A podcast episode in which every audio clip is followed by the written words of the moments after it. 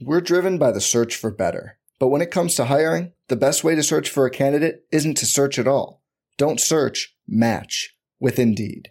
Indeed is your matching and hiring platform with over 350 million global monthly visitors, according to Indeed data, and a matching engine that helps you find quality candidates fast.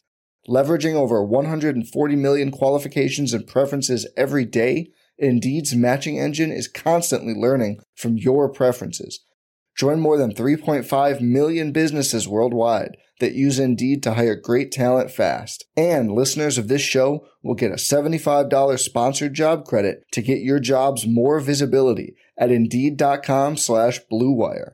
Just go to Indeed.com slash BlueWire right now and support our show by saying you heard about Indeed on this podcast. Indeed.com slash BlueWire. Terms and conditions apply. Need to hire? You need Indeed. This podcast episode is brought to you by Coors Light. These days, everything is go, go, go. It's nonstop hustle all the time. Work, friends, family expect you to be on 24 7. Well, sometimes you just need to reach for a Coors Light because it's made to chill. Coors Light is cold lagered, cold filtered, and cold packaged. It's as crisp and refreshing as the Colorado Rockies. It is literally made to chill. Coors Light is the one I choose when I need to unwind. So when you want to hit reset, Reach for the beer that's made to chill. Get Coors Light in the new look delivered straight to your door with Drizzly or Instacart. Celebrate responsibly. Coors Brewing Company, Golden, Colorado.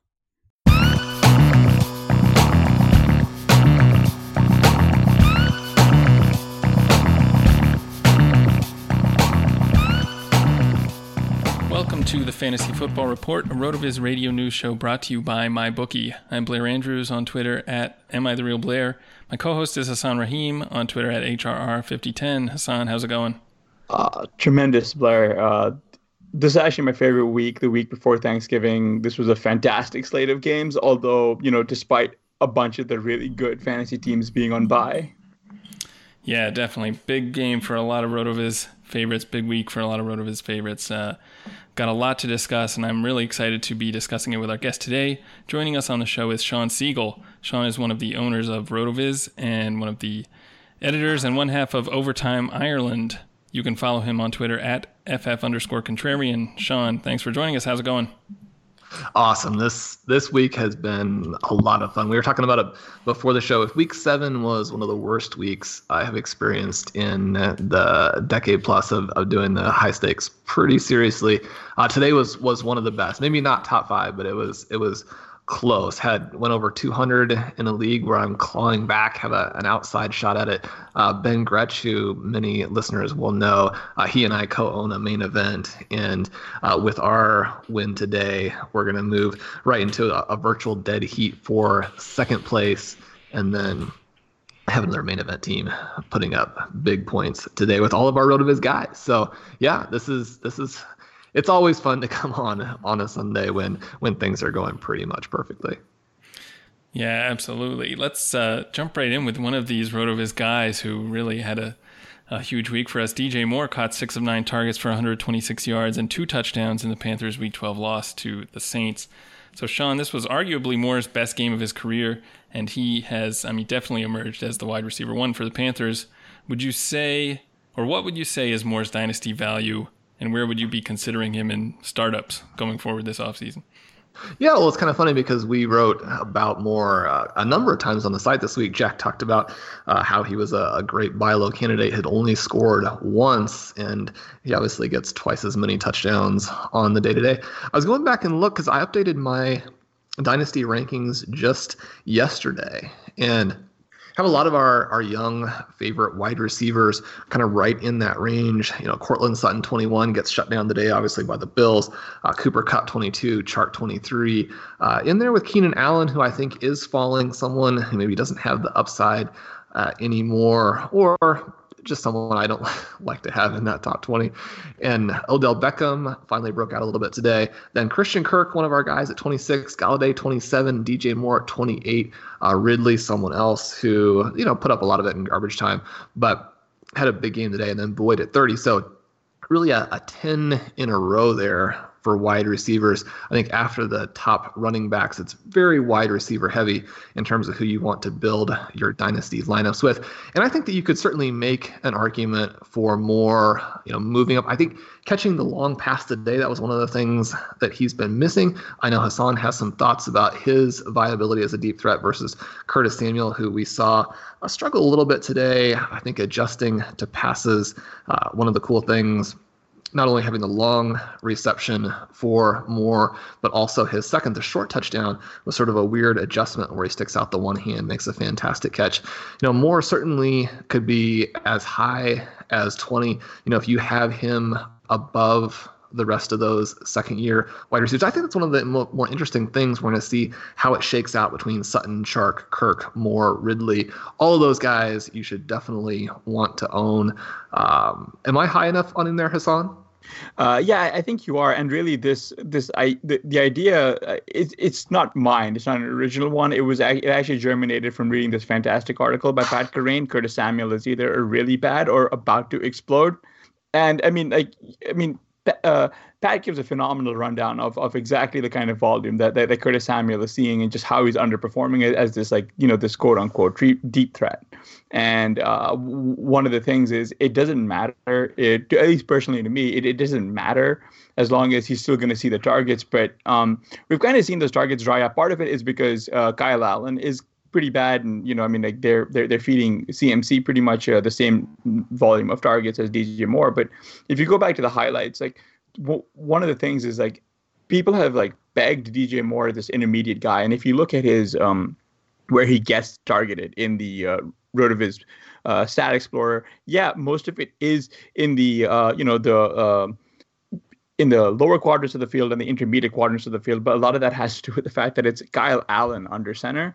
Uh, I, you know, I mean, again, he's still a fairly decent quarterback. I'm not going to say he's terrible, but he's fine. Um, but all it does speak to just how good DJ Moore is, and really what makes me more excited about DJ Moore is that he's doing this, he's breaking out and continuing a sustained breakout at this young age, and he's um, just just screaming uh, and taking away a lot of like Samuel's target share. Uh, just wanted to go back to your the dynasty question, just where you would take him. So you know, Blair and I uh, go on a, a, squad over in DFWC. We shared uh, our, our, roster with you, and we took DJ Moore as the wide receiver 13, which puts him uh, squarely in the middle of the third round. Um, we took Diggs as wide receiver 10. After that game, Keenan Allen, then Adam Thielen, and then, and this is looks really bad, AJ Green. Would you be putting DJ Moore as a top eight wideout, or would you be considering him? You know, if you if you had to draft him on your roster, like what is the latest you'd let him go? Yeah, I think you can move him into that range. I think, you know, you obviously still have Michael Thomas there, number one. I think you have Juju at number two, despite what's happened to him this year you know, we could a little bit like we've seen with Amari Cooper. If you have a second horrible year, you know, you start to fall, people lose uh, confidence in you. But it, it's pretty clear what's happened there with that team this season. Hopkins getting a little bit older still has the value. Uh, Davante Adams a little bit older still has the value. Certainly, you want every little bit you can get of those two Bucks wide receivers. Uh, Amari Cooper has moved back into that ultra elite range uh, despite what he may have done to to your quad owned team today. After you get out of that, I mean, Stefon Diggs may be the best re- receiver in the NFL. Going to be tricky to put up huge, huge points in that offense. And then Tyreek Hill, obviously, uncoverable just in general, certainly uncoverable with Patrick Mahomes. Once you get beyond that group, then certainly DJ Moore is just as good a selection as any of the rest of those guys I mentioned. Yeah, I think that's right. You can you can quibble about a lot of the guys in that in that range, and different people will have them ranked differently, but they uh, you know all make a pretty strong case to be uh, you know almost in the top 12 of dynasty wide receivers. Um, you know, one thing that I was hoping for going into this season was that perhaps we could see a breakout season from DJ Moore and also from Curtis Samuel. And uh, I don't know if, you know, the quarterback change has basically made that impossible, but do you think that this offense is good enough to uh, kind of sustain both of those guys at a high level and Christian McCaffrey with Kyle Allen under center? I think it is because McCaffrey is not one of those re- running backs who needs to have 30 carries, 20, 25 carries. The thing that is so exciting about what they've done is that they've used their best player, but they've used him in a way where he is most effective. Now, that doesn't mean that he's not also the best running back in the NFL taking the handoff. I think he probably is. But when you're using him as this dynamic pass catcher, you're moving the chains. Everything that they did today is what they should be doing. And so especially if you maybe take a little bit of that volume away from Greg Olsen, You know, for projecting forward, he's not going to be around having a huge role in the offense. Certainly, those three guys could be big time dynasty values for a long time. Phillip Lindsay handled uh, 13 carries for 57 yards, and he tacked on an 11 yard reception in Denver's uh, Week 12 loss to the Bills. Meanwhile, uh, Royce Freeman rushed uh, twice for 20 yards and caught both of his targets for nine. Sean, uh, it looks like Lindsay has uh, emerged as the primary running back in the Broncos' backfield. What are you doing with Freeman in redraft leagues going forward, and how do you gauge both Freeman and Lindsay's values in dynasty leagues? Redraft it's pretty dark right? I had to decide today between freeman and N'Keal harry and greg olsen for sort of the last uh, flex spot in a couple of my deep uh, leagues where you have three receivers and then still multiple flexes. And and bench freeman uh, partly the matchup there. But when his receptions started to tick down. I mean, this quarterback change hasn't been good for anybody with that offense. Uh, certainly, they're going to be going to their rookie here at some point, you know, if health permits. And with the Broncos in Dynasty, I think you have to like both guys. Philip Lindsay can clearly play. Uh, he's not necessarily Christian McCaffrey, you know, nobody is, but this idea that the small backs are going to get hurt or that they can't sustain what they do. Uh, I mean, Lindsay is explosively fast, right? Sees the hole, hits the hole, gets through the hole. You know, you want to have players like that in the contemporary NFL. Have really no questions about him. But Royce Freeman, he still, I mean, he looked like he was going to emerge as sort of a, a discount David Johnson, where you have this big back that has great agility, soft hands, you know, gets into that second level and then, you know, tough to bring down, but really gives you this player who is multifaceted and you can leave in for three downs. Now, you're not necessarily going to have that when you also have Philip Lindsay, but just having a bigger back who has that three down skill set, very exciting for fantasy owners. I don't know that we've completely lost that at this point. But really, the problem is that Denver's offense is not going to support very much. It's not going to support much beyond Courtland Sutton the way it is now. And certainly, we saw today that in tough matchups, it's not even going to support that. So I, am excited to see what Denver might do. Certainly not really as a Chiefs fan, but as a fantasy owner, excited to see what they might do in the future. But they've got a lot of work cut out for them. This team has really deteriorated over the last uh, 18 months or so. Yeah, Denver is really interesting team. I mean, in terms of like their offensive weapons outside of quarterback, they got you know a lot of my favorite guys between Sutton and Lindsay and Freeman, and then Noah Fant also at tight end. So there's a lot of a lot of guys that I would like to see uh, be able to you know be fantasy relevant and even more on a regular basis. Obviously, that's maybe not happening with Brandon Allen, but um, yeah, I don't know for for the rest of the season, are you comfortable playing any of these guys besides Sutton? What do you think, Zanar? Do you fan is somebody who was starting to emerge a little bit, but just is so tricky week to week. And and now we finally do. it's, it's been a, a difficult season for tight ends. But yet we also have had some big games from some guys you wouldn't necessarily have expected, but the volume was there. You could kind of see maybe a week ahead of time. So uh, if you got lucky and or you were playing it just right, have a league where you can really move between these guys, then maybe your tight end scoring isn't that bad. You don't have to go to someone like Fant. Hassan, how are, how are you looking at tight end, uh, especially in the context maybe of Denver here? I'm if I have Fant, I'm totally fine with rolling him out. I mean, I took David McIntyre's advice and I uh, tried to pick up Jared Cook where he was available because it was just a matter of time till he came back. Uh, what's really interesting uh, about this Denver team is that, and, and and Blair alluded to it, they really just need a quarterback. Like like they're missing the one piece that makes this entire offense kind of tick. Um, what I like a lot about Brand, uh, uh, about Brandon Allen is that he's got zero compunction about just feeding his best guys, uh, even if he can't sustain drives. So you see Courtland Sutton and and and and Noah Fant just like taking up all the target share for for viable receivers, and that's just what you want as a fantasy owner, right? Like uh, Courtland Sutton, unfortunately, didn't do very well, but he got eight targets and he underperformed that volume, and partially, you know, it's a result of the fact that it's. I mean, we got Brandon Allen here. Uh, it's it's it's not necessary because we've seen Sutton smash. Like so, so you've got these guys who are being targeted relentlessly by by by one guy. So you know you got the boom weeks that are gonna eventually come. So I think you could you could actually do a lot worse in Fant because if if you if all you're doing is looking for five targets out of your tight end, like at the very at the very least as the floor, and that's pretty much a usable tight end week for you. You could you can definitely get out there and get way worse than um, than uh, Noah Fant, and you can you know like a like uh, Dawson Knox, for example, who is uh, you know who saw two targets on on the Bills, like another another rookie tight end, or T.J. Hockenson, who isn't seeing very much work with Jeff Driskel under center. I have I have no compunction about rolling the bones on on Fant because I like the fact that you know they're they're looking to target Fant short.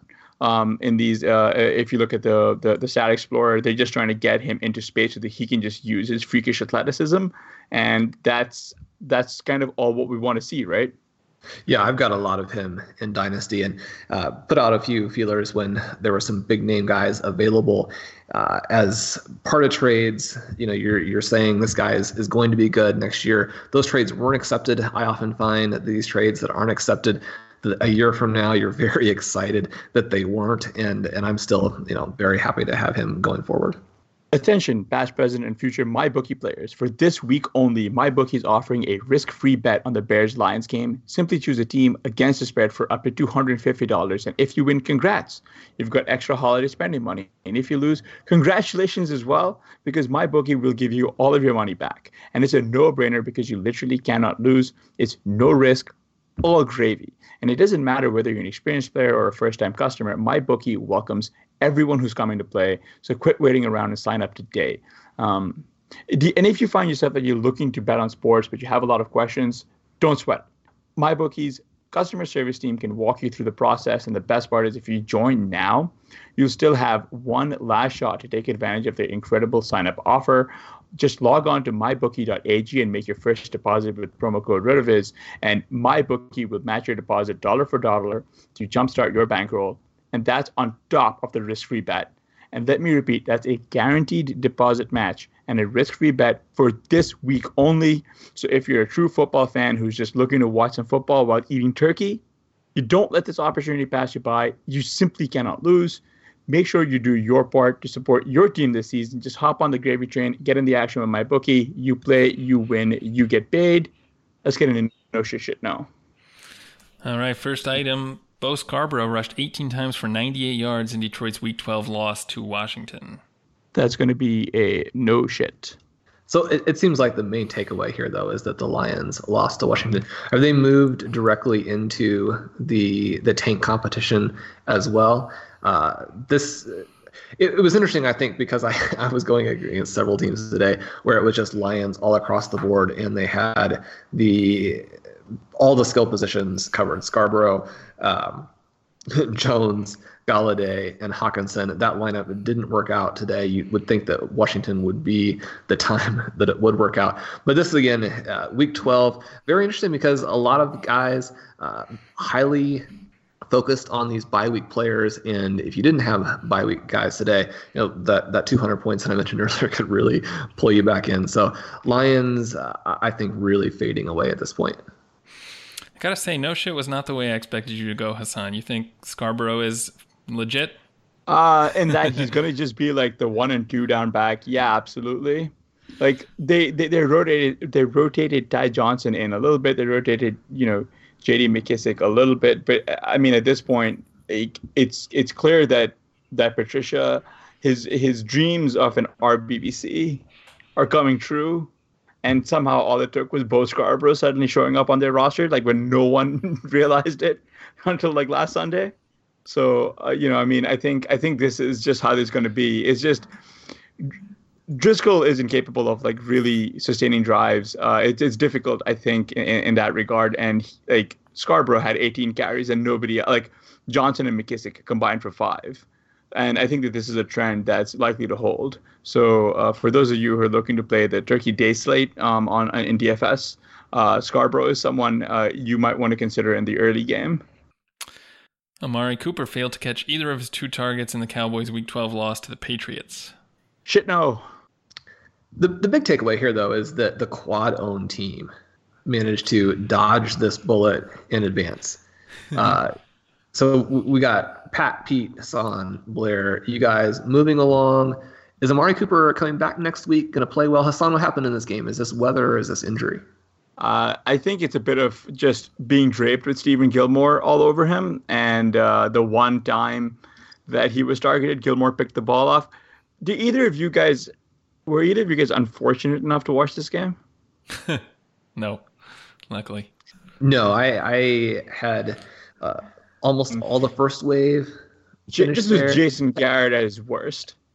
this was Jason Garrett as absolute worst. This was just this was a this was a man looking to establish the run so hard that that like I mean it was it was it was legitimately just unwatchable because like there were just so many three and outs and just so many handoffs.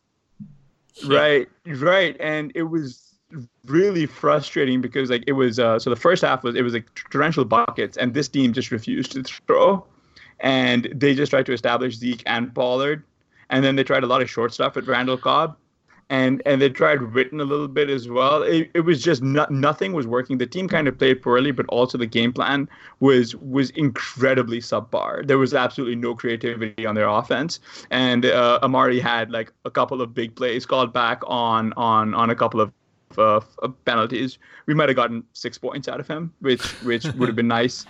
Leonard Fournette contributed 97 yards and two touchdowns on 24 carries while adding nine grabs for 62 yards and 12 targets Sunday in Jacksonville's Week 12 loss to the Titans. No shit. So Fournette is basically what David Johnson would have been if he could only run straight ahead. and now Fournette is what David Johnson would be if he could run at all. So it's it's exciting here, I think, to see Fournette get a little bit of the value out of his touches because as we've been writing about, you know, Blair in the EP report all season long, he has been right there. I fell to third place this past week, uh, but for most of the season, he's trailed only Christian McCaffrey in terms of expected points. Cole Beasley hauled in six of nine targets for 76 yards and one score in Buffalo's Week 12 win over the Broncos. Nice. Also, shit. No. yeah, but Beasley. Uh, I, I think this one is just that once John Brown owners got very comfortable in what he was going to do and, and the massive games he was having, we had to go back in this direction. They were bailed out by the touchdown pass here. So those of us who feel like we're playing against John Brown every week uh, can at least know that Davis and Matthew Freedman uh, somewhere are, are still very, very happy about calling this guy back out of Pittsburg State. Vance McDonald caught his lone target for one yard in the Steelers' Week 12 win over the Bengals. No shit. It, how many how many games Hassan does Vance McDonald have more than one catch? This is a very good question, and I think part of it has to do with the fact that um, I'm looking up on the on the status bar right now, so I'm vamping. But I will but I will say part of it has to do with the fact that you know the quarterback situation not all that great. But the other part has to do with the fact that what are you guys' thoughts on James Washington, but also Diontae Johnson? Yeah, good question. James Washington was kind of, I remember him as a prospect, kind of uh, a little bit tough to evaluate because he has this monster efficiency coming out of college, but also uh, is older. Um, Pittsburgh seemed like a good landing spot because they didn't necessarily have that deep threat after Martavis Bryant left. So it's been a little bit disappointing to see, obviously, him not get to play with Roethlisberger this season. But it was nice to see that, you know, that one long catch he had today. Um, I, I guess if there's a connection with Devlin Hodges and Hodges is going to be the QB going forward, then uh, yeah, wheels up for Washington. But I don't know. It's a, it's, you know, not. It's another one of these offenses that we just wish were playing better.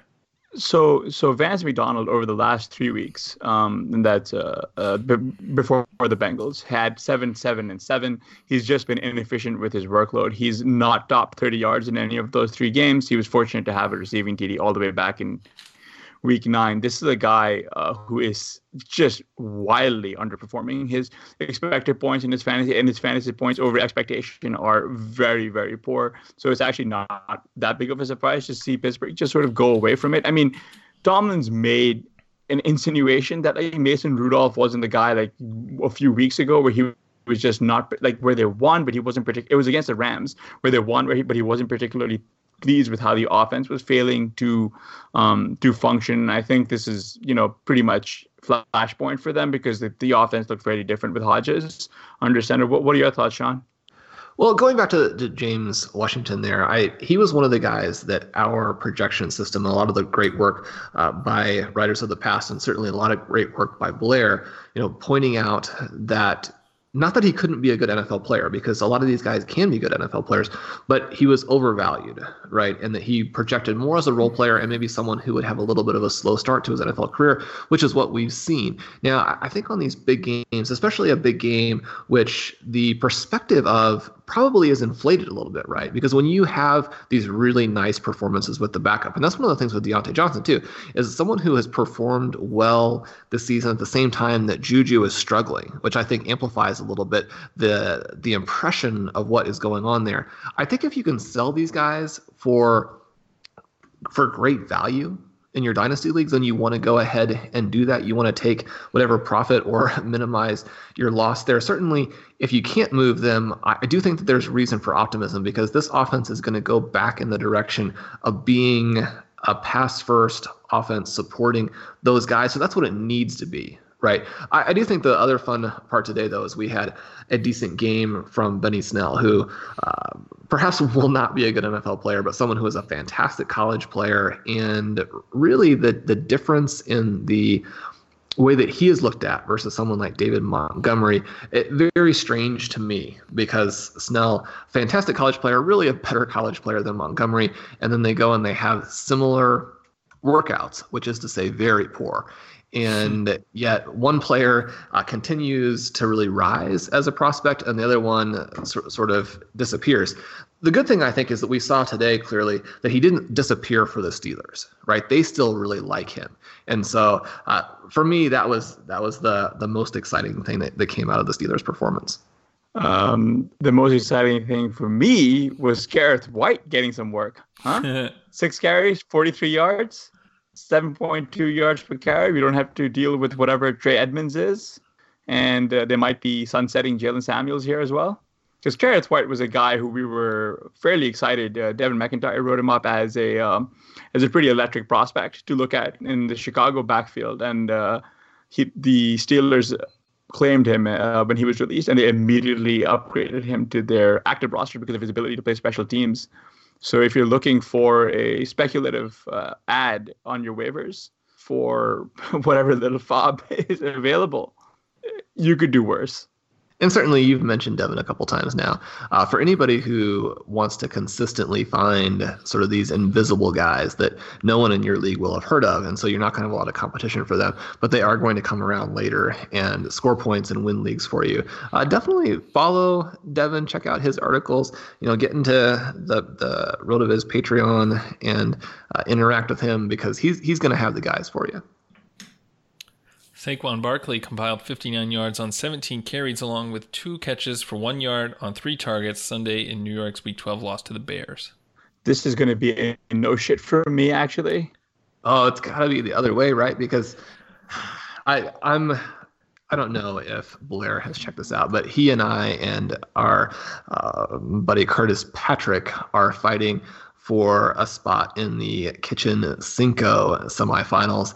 And Barkley was supposed to be, along with McCaffrey, the driver of my squad. And it turns out that you know he's he's more one of these dead zone backs this year, where the value you get does not remotely uh, balance out the risk you have that he might get injured on any given play. How is he not getting seven or eight targets a game? The among all of the things that have happened this year, this may be one of the more under uh, underappreciated or just you, look at what Nick Chubb has done, what Dalvin Cook has done. Those guys have been absolutely fantastic. By contrast, having Barkley look like this and not involved the way that he should be is it's mind-boggling. It's it's hard to figure out what the Giants are doing here. So part of it, I think, I wonder how much of this really still stems from the high ankle sprain that he suffered, like all those weeks back. Uh, and again, I mean, it, it's it's superhuman to consider the fact that uh, Barkley would be able to come back after you know uh, a bye week and just sort of smash. And I was really kind of hoping he would. Uh, but it's not too long ago that he, you know, I mean, t- two weeks ago, he rushed 13 times for one yard. What really frustrates me is that Pat Shurmur is, uh, uh, he's just feeding. I mean, and here's the thing he should be feeding the wide receivers. He's giving Darius Slayton seven targets, Golden Tate seven targets, Sterling Shepard's back. He got nine today.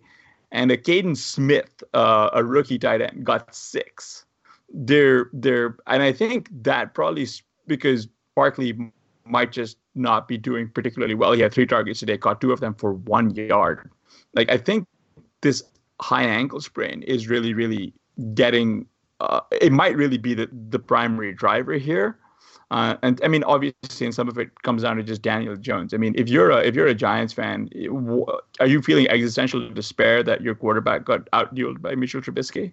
That's a I, I I don't know because I, I, mean I feel I feel really really bad for Saquon Barkley because he should be on a, on it, it's a long fall from grace and I mean the guy is just such a tremendous like transcendent talent to actually watch. I'm really hoping that he's able to heal up. Um, I did want to ask both of you guys. Um, uh, Davis Mattek on his on his podcast actually posited a few weeks ago that he thinks uh, Saquon could be a stealth shutdown candidate now that you know the Giants are two and nine um, and you know, I mean, they're not going to really win many more games going forward. So, like, at what point do you think that the Giants choose to actually just sit Saquon for his own sake? Just as, so, I mean, there's there's n- nothing left for them to do except for try to get like a higher pick, right? So, do you think Saquon is a stealth shutdown candidate?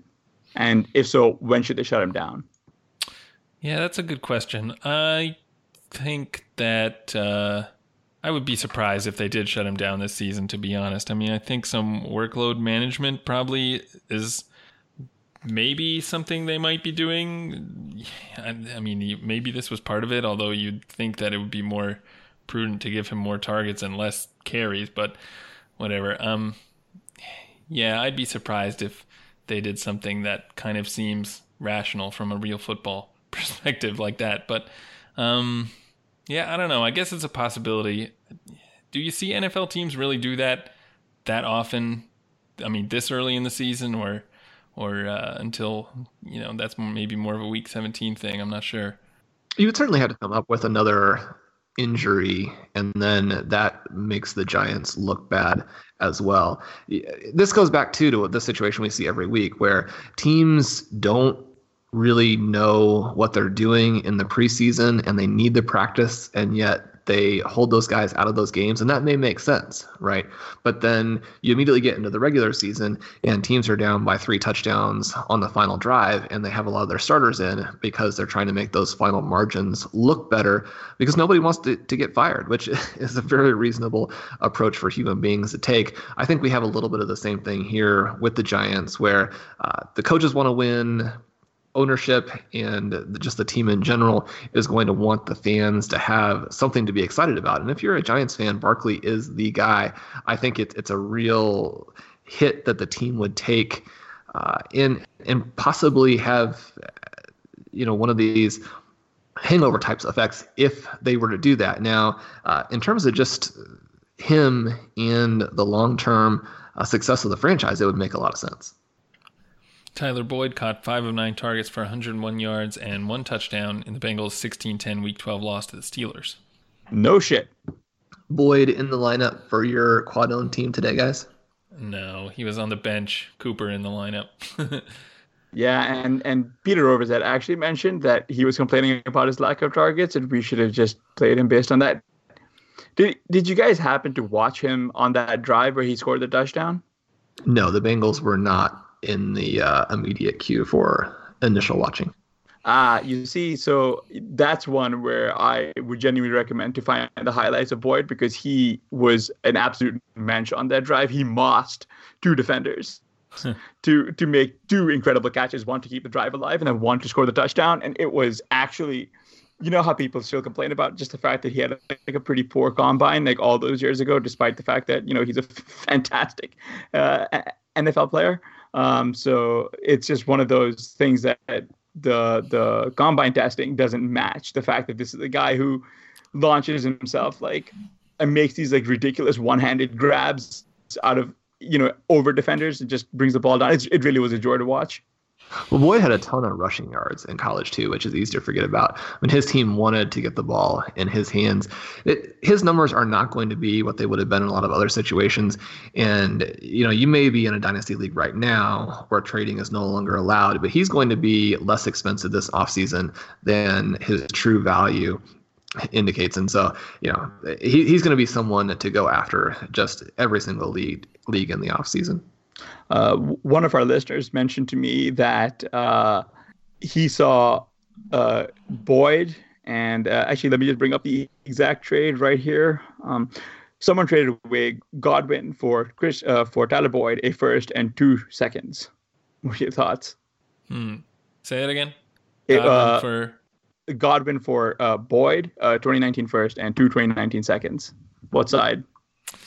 I think that is probably pretty rich for Godwin. I mean, I like Godwin a lot, but it it's tricky like because yeah, you see the game that Godwin had the day where uh, it's tricky because you go back and forth. Like every, next week again, Mike Evans will have a, a 50 point hmm. game, and it'll be like, oh, you know, how could we have ever thought that Chris Godwin was the guy in this offense? But you know, Godwin is, is so good in so many different ways, where Evans seems to be good in in more or less one way. Now it's the most important way, and you know, I think the fantasy douche will be very excited about the way that Mike Evans is playing this year and the way that he is good. But yeah, I mean, if if Godwin ended up being the you know wide receiver two or three, you know, if he's the number two guy behind Michael Thomas you know, a year or 18 months from now. I don't think that would be a huge shock based on what he's doing now. I mean, his point total just for this year indicates that he's at that level. So, you know, you get Tyler Boyd and a first, you know, you have to hit on the first in order for that to balance back out. At the same time, you know, we could be talking 12 months from now about this being a literal two for one, where, mm. you know, Boyd and Godwin are about the same. And then you got a first round pick in a draft that, you know, could be tricky, but it's also loaded. And so so, you know, I, I think you have to like the Boyd side. Ronald Jones rushed 12 times for 51 yards and a touchdown in the Bucs Week 12 win over the Falcons. No shit. Ronald Jones, what are the chances that Jones uh, still ends up being the best back from this class? Yeah. Pretty much. Are they higher than 0%, Hassan? Uh, yes, absolutely. Um, I I uh, still think, I mean, part of it is just watching the Arians usage because he seems to be fairly convinced that um, each of his RBs plays a very specific niche role. Uh, in, in, case you guys are ever trying to justify to yourselves why Peyton Barber is getting is getting work, um, or, or Dare Ogunbowale is getting work, but um, and uh, again I mentioned him before, but Bakarian has done a really good job uh, grinding the uh, the various Tampa Bay um, podcasts to understand how this works. Uh, so he's got a very, very well fleshed out, very well nuanced take on on Jones. But I do think Jones is the guy they use primarily when the game is a neutral script and in slightly positive script, um, because he looks very good. Uh, it's a bit of a shame that they're not really using him as much in the receiving game, but at the same time, um, it's it's hard to expect, uh, you know, eight eight to ten targets uh, every game for Rojo. This is a situation here where I think that there are going to be a lot of people who are trying to get away from Jones after he's had a few good games. But when you watch them play, he looks absolutely fantastic, right? This is a guy who still makes a lot of mistakes, still gets tackled behind the line of scrimmage on occasion when maybe he could have gotten, you know, free for a yard or two. But when he gets through there, he's so fast. Uh, he he has this stealth receiving upside where he could be a fantastic receiver and has the physical ability for it. And Arians has talked about that as well. So getting some uh, encouragement from the coach there like you mentioned, you know, they are using these backs very situationally, and unfortunately, Barber comes in in a number of situations around the goal line. But we did see today that when Jones got his carry inside the 10, I mean, he punched through there, fought for that touchdown. He's the best guy they have inside the 10 as well. I think we're going to see more of this. This is still a fantastic athlete who was a big time prospect. And if you can go and buy him now, that there's some reason. I mean, at, at, a, at a certain point, the risk that he was just never going to be an NFL player was starting to get to be pretty significant. Now that you have a little bit of a floor, I think it makes sense to go out and buy and buy and buy. However, that's coming from a very biased perspective where I already own him in every single league. So there, there won't be any buying from me unless I join more uh, more leagues going forward. So just to be clear, we're talking the class with Saquon Barkley, Nick Chubb, Philip Lindsay, and Hassan just said, and I guess by implication, Sean Siegel just said that maybe Ronald Jones is the best in that class. Non-zero chance, but yeah, why not? Yeah, maybe. I, I actually do have a good question for you, though. Um, Rojo versus Kerryon. Like, right, where do you think the ADPs shake out? Where do you think the ADPs shake out in redraft basketball next, uh, let's say, April of next year?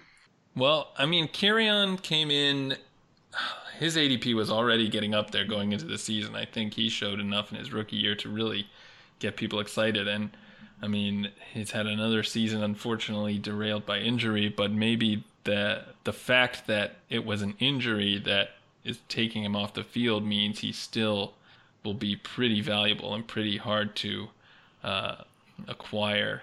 You know, drafted pretty early. So uh, I guess I'd still expect Kerryon to have the edge in terms of like dynasty ADP, but um, yeah, I mean it depends if if Rojo can do can have a few more games like this, or you know even show more of his pass catching uh, skill that he showed a couple weeks ago.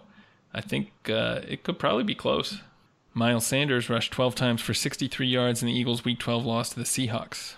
No, uh, this is going to be a shit no yeah, Sanders, he's looked pretty good at times. He's one of our guys, obviously, on the zero running back uh, candidates list, and it's been a little disappointing with the opportunity opened up for him that he hasn't done more. At the same time, this game, uh, Carson Wentz, it was, and it, not just Carson Wentz, right? We had a little bit of uh, certainly a sideways wind, serious velocity made it a little bit trickier uh, playing Jacob Hollister today.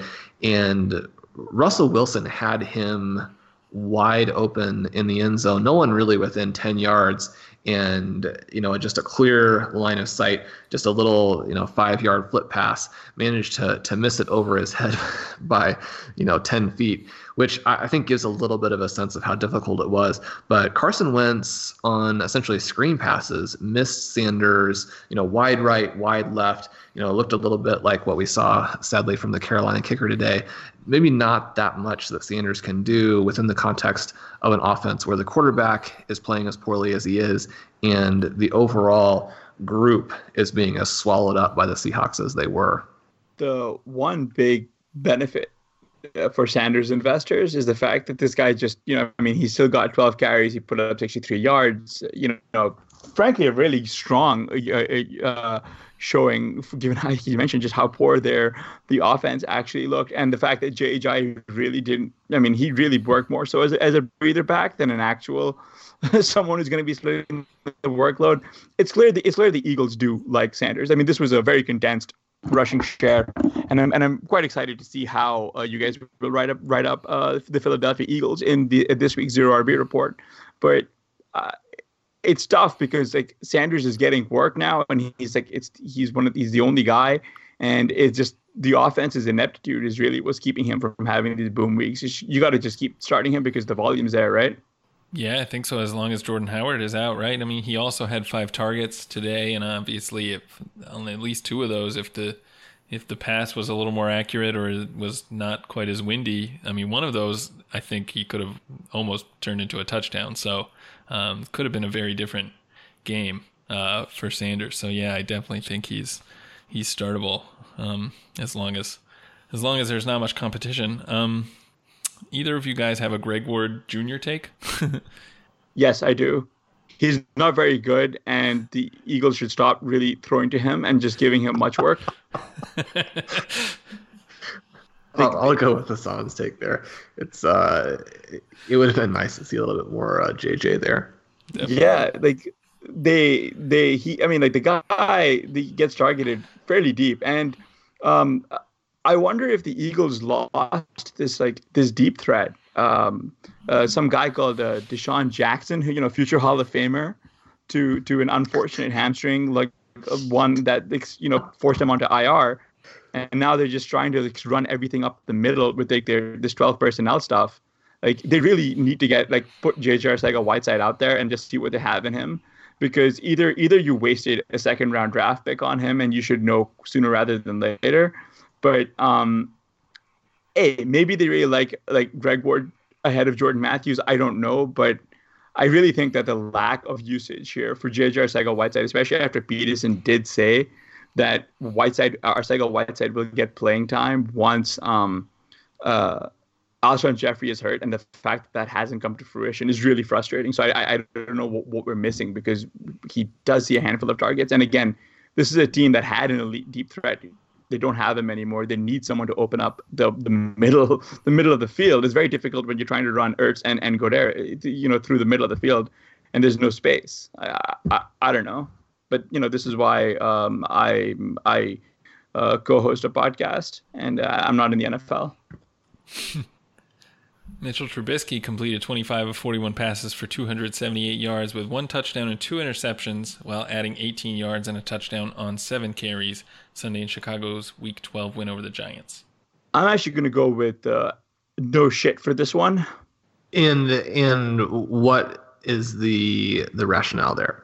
Um, Blair and I talked about this like uh like on on the pod a few weeks ago, but uh, we identified Chicago as having a fairly conducive uh, schedule for uh, quarterbacks for the RotoViz uh, fantasy streaming app. It was one of the reasons why we spent um, a lot of our FAAB to acquire him in DFWC, and we benched him for Foles today. But um, part of it is just uh, it feels like a very public falling out between you know Nagy and uh, and, and, quarterback uh, because it just feels like they were forcing him to do stuff that he wasn't able to do um, you know, asking him to make all these real NFL throws when that's never been Trubisky's game. He's better off scrambling and just sort of, you know, being a little bit more improvis- improvisational. Treat him more like a Josh Allen than an actual, you know, um, than he is a uh, Deshaun Watson, right? Um, and I think they did a little bit of that today because they they minimized David Montgomery's role. I mean, M- Montgomery had 13 carries for 22 yards, which okay, whatever.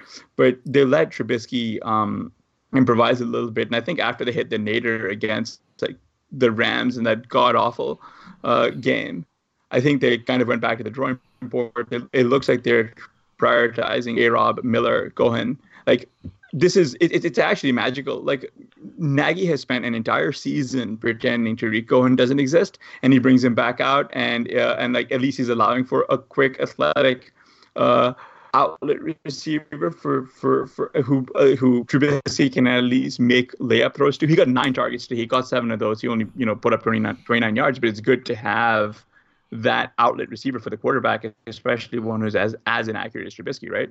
Well, it's certainly good to see these quarterbacks being used in the way that they can be successful, like you mentioned. And not every quarterback is going to be an Aaron Rodgers or a Patrick Mahomes or you know someone like a Drew Brees. And to have guys like Trubisky, Allen, you know someone like a Russell Wilson doesn't take a lot of the throws off the initial read, draws those plays out. And one of the reasons why his receivers every season are just ridiculously efficient is because he's not your traditional NFL quarterback and is consistently throwing to them once plays break down, he's extended the play and then he's got guys wide open so you have these efficiency numbers that that really pop out as being ridiculous year after year it's very difficult to find a starting NFL quarterback. So when you have someone like a Trubisky, even someone who's had as many problems as he's had, it's certainly important not to give up on them prematurely and to find out what they can do well. And also, again, a, a very exciting game I think for for Allen Robinson owners today. Uh, keeping his name in play uh, to remain in that middle tier of, of dynasty wide receivers. Jarvis Landry caught 10 of 13 targets for 148 yards and two touchdowns in the Browns' Week 12 win over Miami. No shit. Jarvis. He's one of the guys that well, I should I shouldn't say we. I should say I love. I know that there, you know, are certain RotoViz quarters who don't like the fact that he is not a deep guy, but someone who plays as hard as he does. And the Browns, I don't know if they're starting to turn a corner. Clearly, results against Miami do not mean the same thing they mean against legitimate NFL teams, but huge to see this game today. Uh, I had mentioned in the opening the main event that, that Ben and I have, and we were texting back and forth today. Our team has Mike Evans, and he's been the guy for us since David Johnson, obviously not playing well, injured, all that kind of thing. So anytime that you are without your first round pick, you have to have a lot of things go right to stay competitive. And Mike Evans has been the guy. We were facing Chris Godwin. And so you're looking at that game. And if you had told us before the day that one of those guys would would have 37, the other would have nine, and that we were going to be on the bad side of that split, then I don't think that we would have told you that we were going to win by uh, 25 points or so. But Landry, uh, the thing today finishes with less than a point uh, below Chris Godwin. So really bailed us out, kept us in there along with, again, our DJ Moore and, and some of those other RotoViz guys, including the big game from Will Fuller finally back on Thursday night. Rashad Penny rushed 14 times for 129 yards and one touchdown in the Seahawks 17 to 9 week 12 win over the Eagles. Mm, no shit. That's the direction you're going to go on that one. We so the yeah, so all of that that I just said plus we benched Penny for Blair's favorite NFL player and one that I sounds like Hassan has been um, I, it sounds like most of your internet time has been spent on looking for nicknames for Patrick Laird there. And so it seems like you found a good one. I, what are you guys doing with Penny? This is really frustrating because uh, it seems like he's coming alive at the wrong time. Because any team where I was relying on him is dead. Yeah, yeah, um, yeah. I don't know. Just when you're about to give up on Penny, or actually probably most of us already have. It sounds like even even Sean did after uh, you know starting Laird over Penny this week. Uh, but this is good though. Now, I mean, they're not all dead. Well, it, Hassan, it, it sounds like maybe yours yours are, and, and all oh, they all should be, right?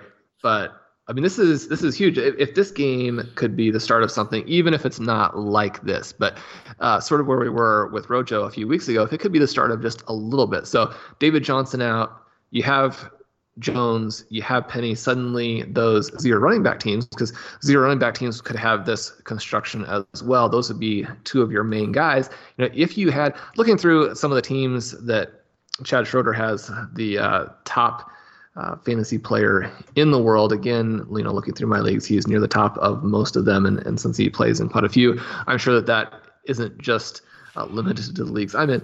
And a lot of his teams are very, very wide receiver heavy. So I don't necessarily think that he's a penny owner, but it's certainly very possible to be wide receiver heavy and to be heading into week 13, borderline to make the playoffs.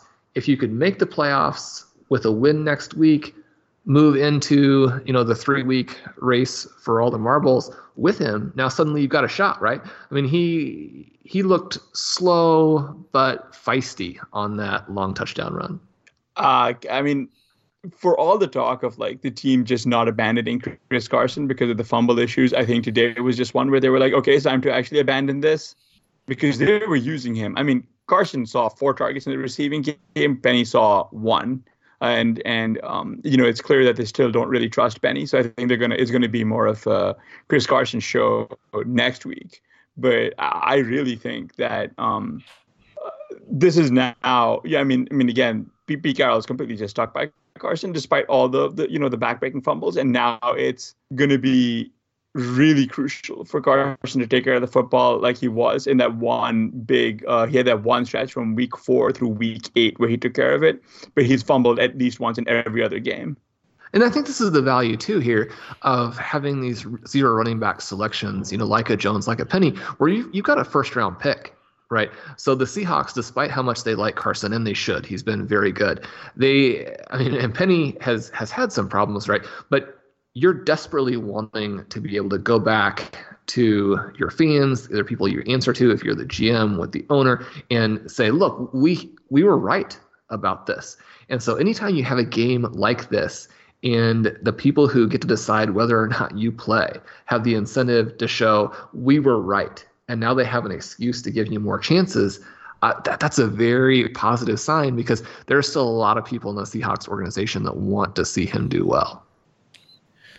Uh, right before moving on, I want to remind you to become a RotoViz Patreon and gain exclusive access to RotoViz Radio Slack, where you can ask questions, gain league winning advice from many of the podcast and writing team like Hassan and myself. Patronships start at just $6 a month. Become a RotoViz Radio patron today to join the exclusive community of listeners. Sign up at patreon.com slash rotovizradio.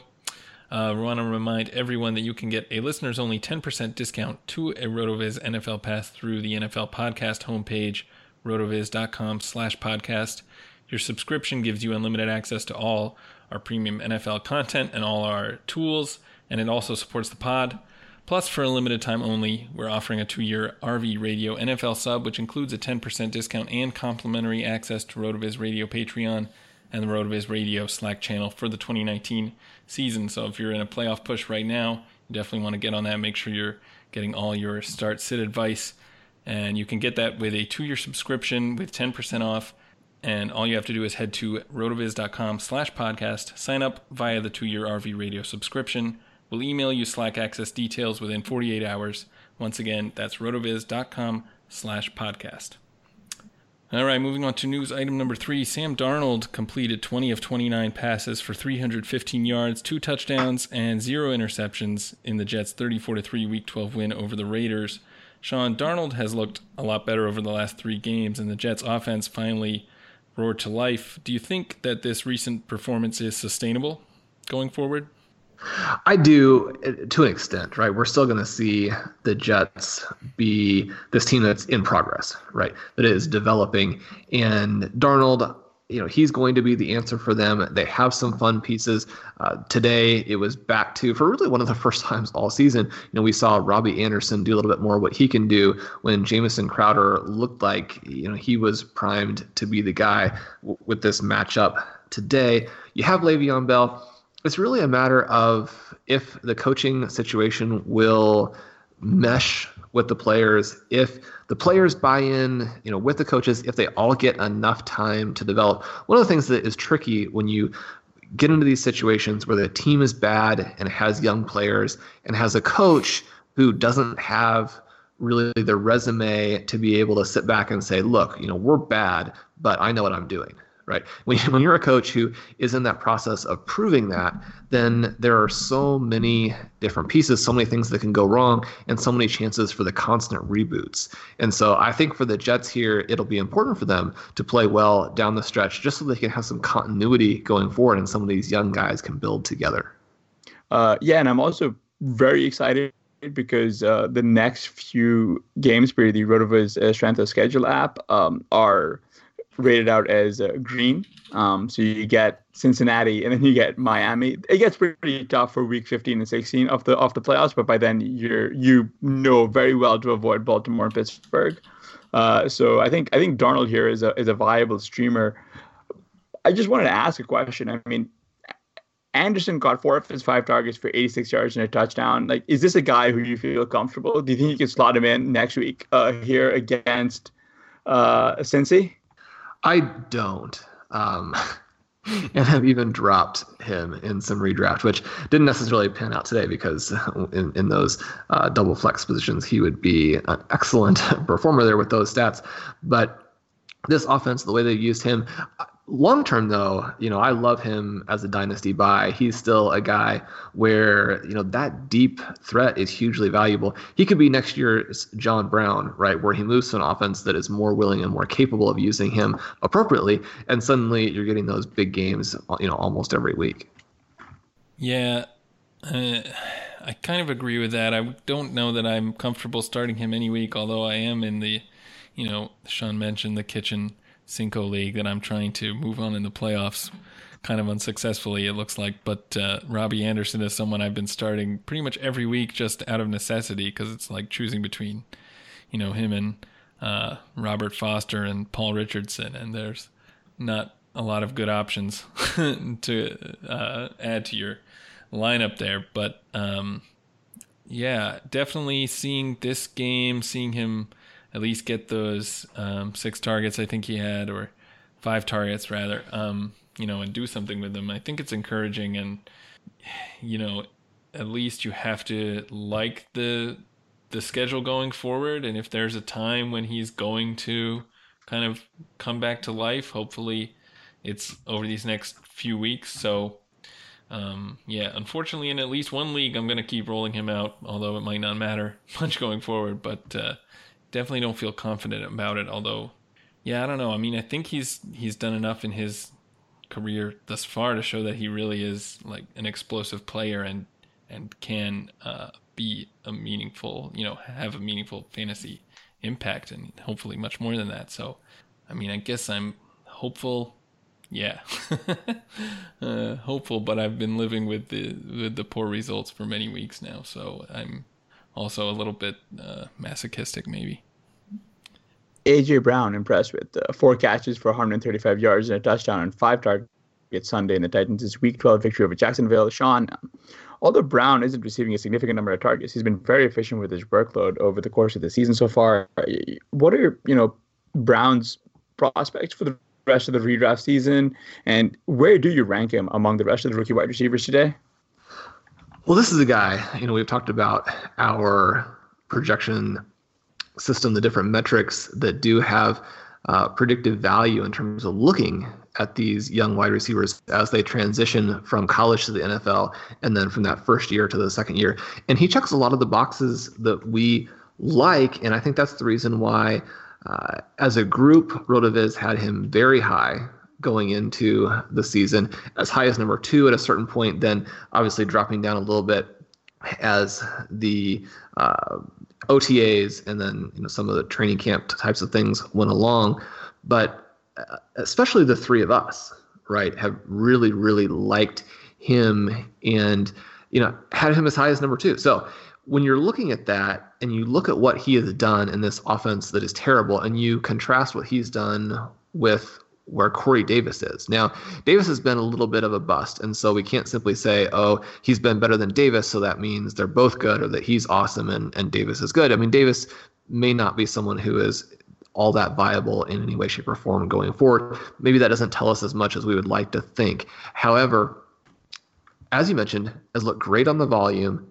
He's a guy where if this offense takes the next step next season, I think we could be looking at him as you know almost taking this DJ Chark sort of jump to where not a big rookie season, but there were clear expectations for, or explanations for that. And then as a sophomore, and we talk you know so much on the show and on the site about that big sophomore jump for wide receivers. And if you want to dominate your league, you need to own as many of them as possible.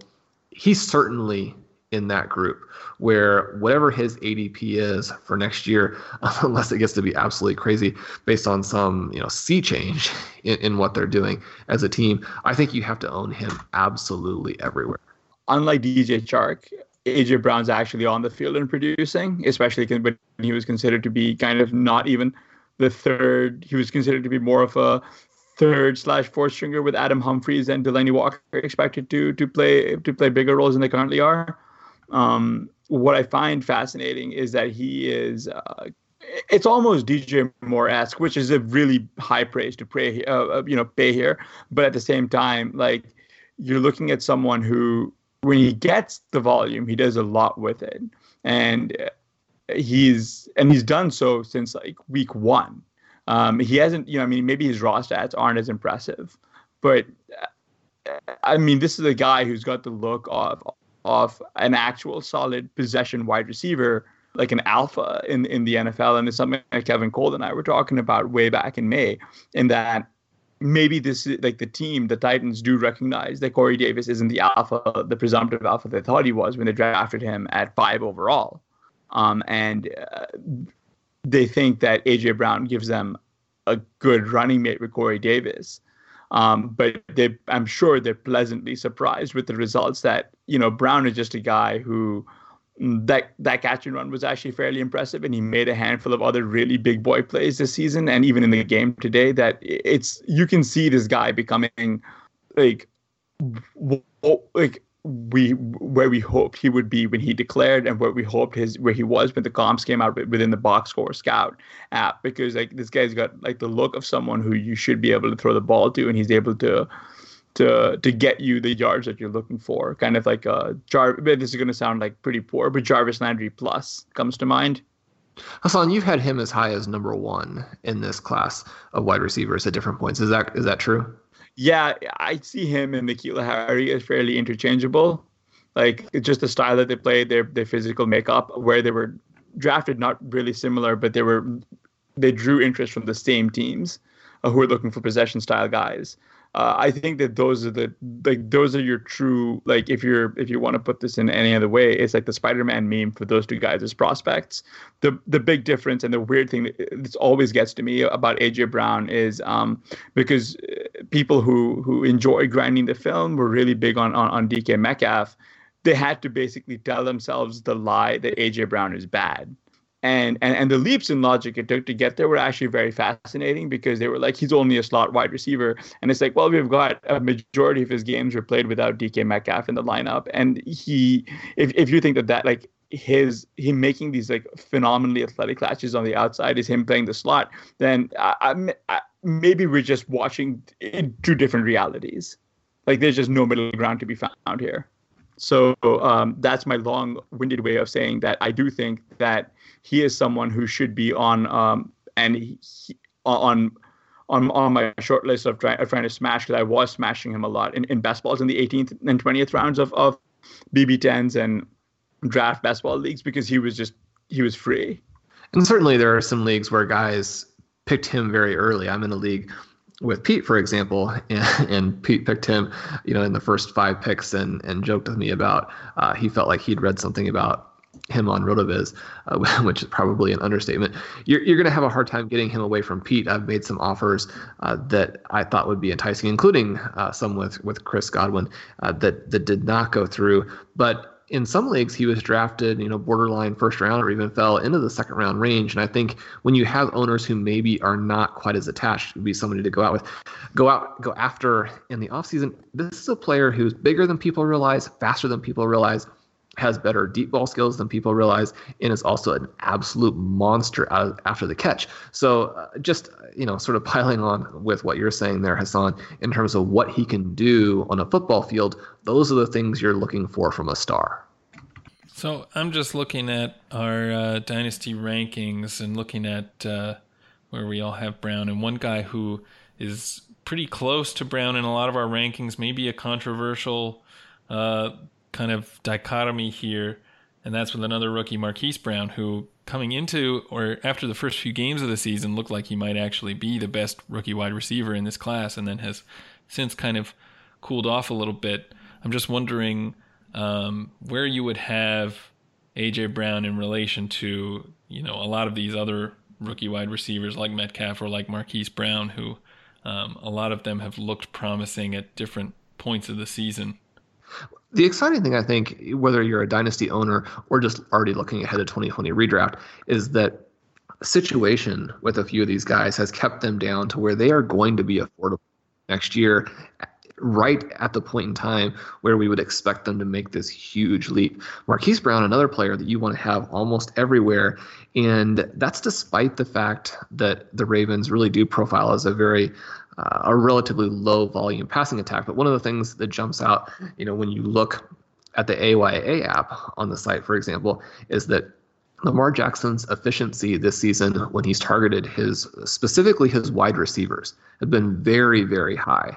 And while we know that efficiency is not necessarily as sticky as some other types of things, we also know, Blair, from your work, that it's actually a very good sign for some of these guys as they go into their second seasons.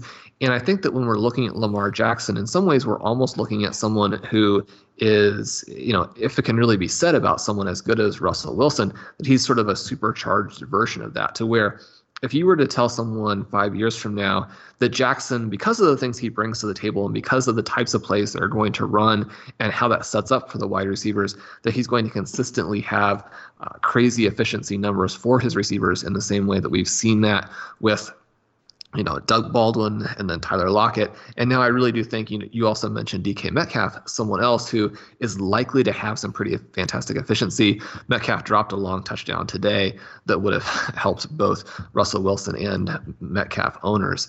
Uh, all of those guys, guys that I think you should be going for. The problem for me, and I think the thing that we'll be looking for in terms of what we do in the offseason with the rankings is the quarterback position because if you're looking at Lamar Jackson, you're looking at Russell Wilson, I think you can have some confidence at what the floor is going to be and then what the ceilings could be if the volume ends up being there, which you know, season to season, it might not be, but over the course of multiple seasons, you're probably not going to lose uh, if you have a Marquise Brown, if you have a DK Metcalf what are the Titans going to do at quarterback? What are they going to do with their team in general? They're almost one of these teams that's just good enough that they might not make some of the changes they need to make. And if they don't make those changes, is Ryan Tannehill good enough to get AJ Brown where we want? Which you know, is someone just like all those guys we mentioned at the top of the show, where these second year receivers are ranked in that 20 to 30 range as dynasty players. For AJ Brown to get up into that range, uh, we would want to know more about the quarterback situation and just the overall team situation. You know, is this going to be a team that's really trying to get Derrick Henry, you know, 30 touches a game, or is it going to be a team that's trying to win Super Bowls? All right, that'll do it for this edition of the Fantasy Football Report. Special thanks to our guest, Shawn Siegele. Be sure to follow him on Twitter. Uh, you can follow him on Twitter at FF underscore contrarian. Remember to rate and review the RotoViz radio channel on Apple Podcasts and subscribe to our Patreon. For Hassan Rahim, I'm Blair Andrews. Thanks for listening.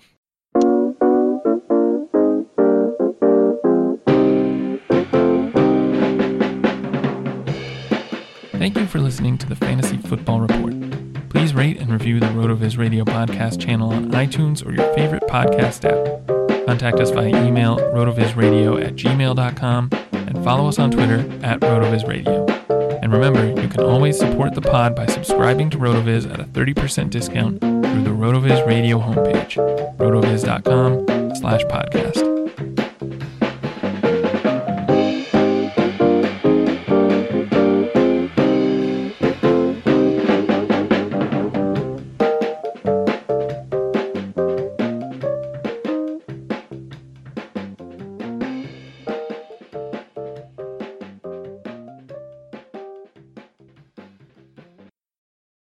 The ones who work hard to ensure their crew can always go the extra mile, and the ones who get in early so everyone can go home on time, there's Grainger, offering professional grade supplies backed by product experts so you can quickly and easily find what you need.